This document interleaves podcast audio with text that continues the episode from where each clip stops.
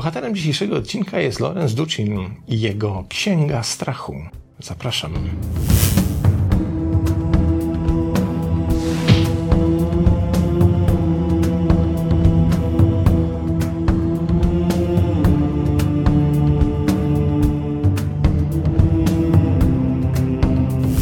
I jak zwykle zaczniemy od sprawdzenia, kim jest autor książki pod tak mocnym przecież tytułem Księga Strachu.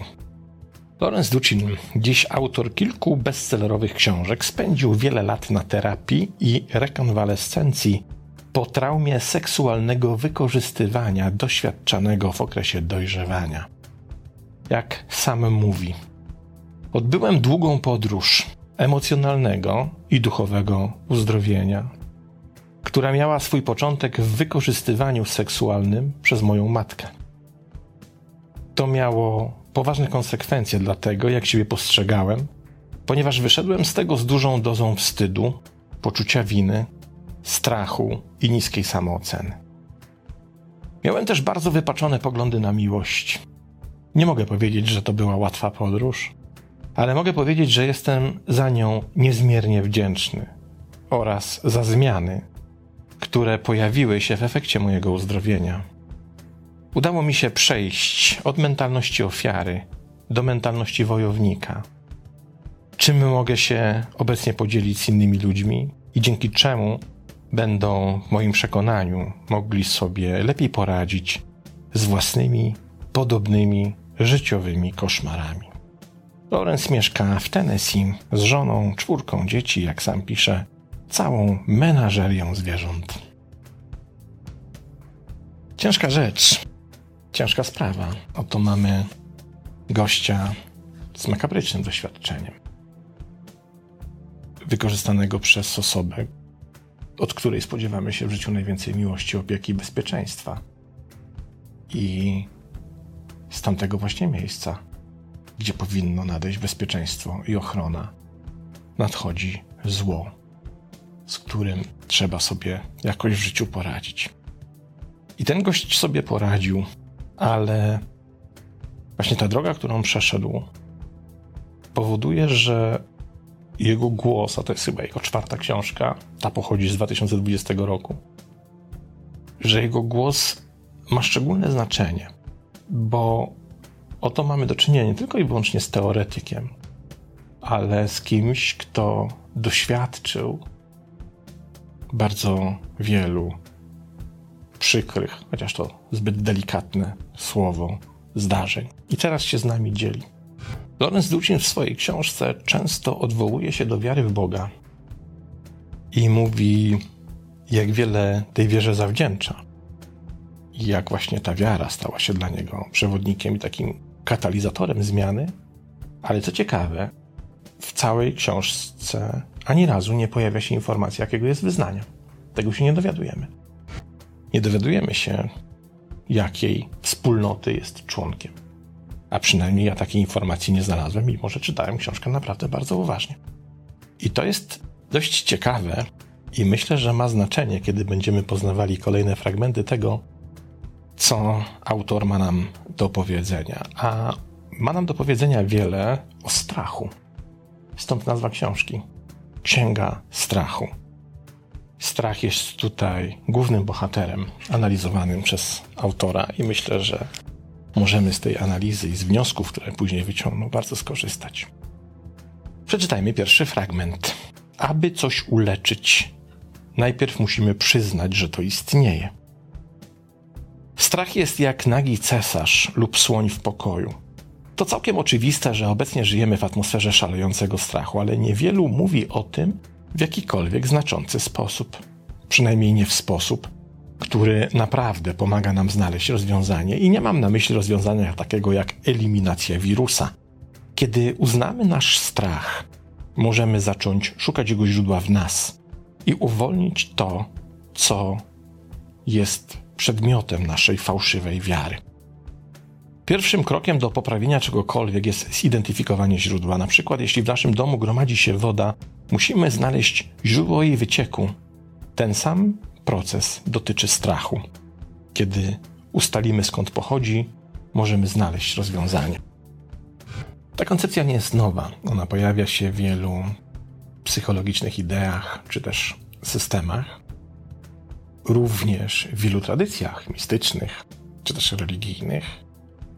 I dotyczy tego, że uznaje się w tej koncepcji, że źródłem bardzo wielu naszych negatywnych emocji, czy też tych, które postrzegamy jako negatywne, które są dla nas z jakiegoś powodu trudne, gdzieś u ich źródeł na samym dnie leży strach.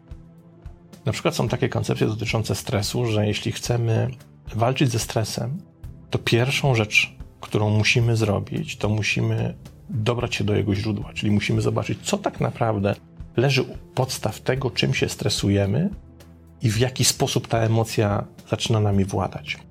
Trochę to przypomina cebulę i właściwie obieranie cebuli, czyli zdejmowanie kolejnej warstwy, za każdym razem z taką próbą odgadnięcia, czy to, co teraz zdejmuję, na pewno jest odpowiedzialne za mój stres, a co jest pod spodem.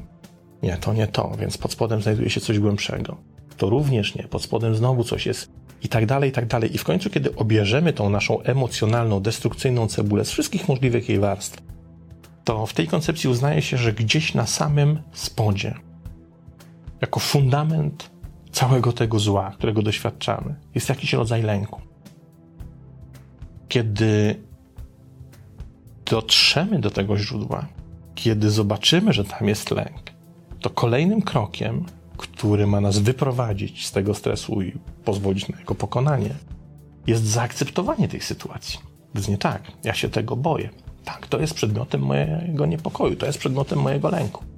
I dopiero wtedy, kiedy to zaakceptujemy, dopiero wówczas możemy przejść dalej i zacząć pracę nad tym, by się tego uczucia pozbyć, bo jak się za chwilę przekonamy, wcale nie jest takie naturalne nasze, a jedynie nam towarzyszy od wielu, wielu lat i na wielu obszarach. I ta koncepcja w tej książce się przewija.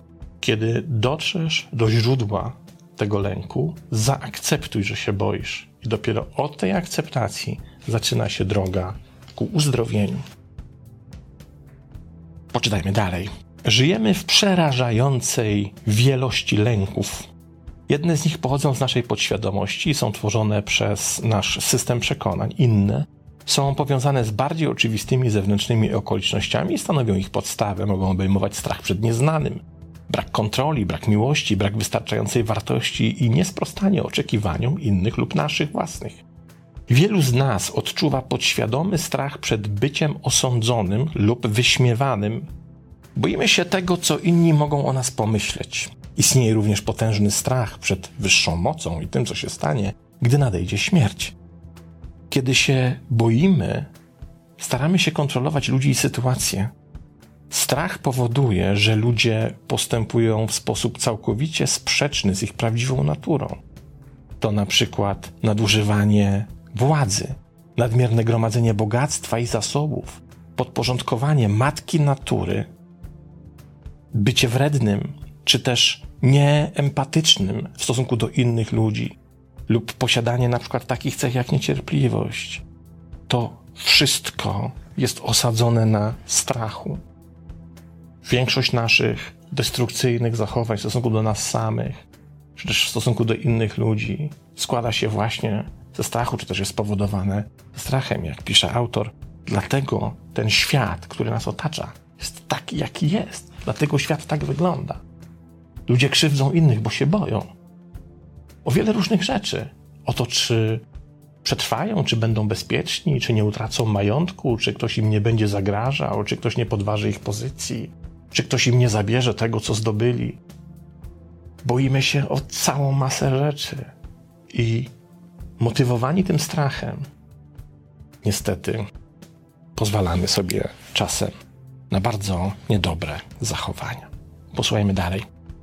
Umieszczenie pieniędzy jako naszego Boga ponad wszystkim innym rodzi strach, bo jedynie oddalamy się od naszego prawdziwego ja. Może również prowadzić do obniżenia uczciwości, ponieważ rozważamy wszelkie sposoby osiągnięcia naszych celów. Ten mit akumulacji szczęścia, który z wielu z nas mocno trzyma w odniesieniu do gospodarki, jest podsycany fałszywym przekonaniem, że wszystko powinno wzrastać bez okresów kurczenia się. Mówi się nam, że powinniśmy stale produkować więcej, abyśmy mogli więcej konsumować, a to nas ma uszczęśliwić. Zawodowo i osobiście czujemy, że nasza lista rzeczy do zrobienia jest nieskończona i nigdy jej tak naprawdę nie będziemy w stanie zrealizować. Nasza samoocena jest powiązana z ciągłymi osiągnięciami, a to utrzymuje nas w ciągłym stanie niepokoju i strachu, kiedy nie możemy tego wszystkiego zrobić. Jesteśmy jak chomik w metalowym kółku do ćwiczeń, poruszający się bez końca i nigdy nie docierający do celu. Karmimy się iluzją osiągania celu. I ilekroć ona się w naszym życiu pojawi, i o tym również pisze autor, to zawsze towarzyszy jej strach. I strach ten dotyczy albo tego, czy uda nam się to osiągnąć, albo tego, co z nami będzie, kiedy nam się tego nie uda zrobić, albo tego, jak zareagują inni, kiedy powiedzieliśmy wszystkim, że zmierzamy do jakiegoś celu i ten cel nagle nie stanie się naszym udziałem. Jest cała masa różnych powodów do lęku, które są podpięte pod cel, pod zamierzenie. Bardzo rzadko spotykamy podejście, które mówi tak, mam pewne zamierzenie, chciałbym coś w życiu osiągnąć, ale jednocześnie nie identyfikuję się z celem, nie uzależniam od tego swojego spełnienia czy też szczęścia, a więc jednocześnie, skoro nie uzależniam od tego swojego spełnienia czy szczęścia, to nie karmię się strachem, czy też nie podążam za strachem, który temu towarzyszy. Koncepcja również stara i znana we wszystkich możliwych systemach. Już pewnie od razu mam na myśl przyszła samsara i głodne duchy, czyli te istoty, które tak bardzo pragną zrealizowania tych swoich marzeń, celów, posiadania, władzy itd., tak itd., tak że nie zauważają tego, że nigdy tak naprawdę nie będą szczęśliwe, bo to nie ma końca.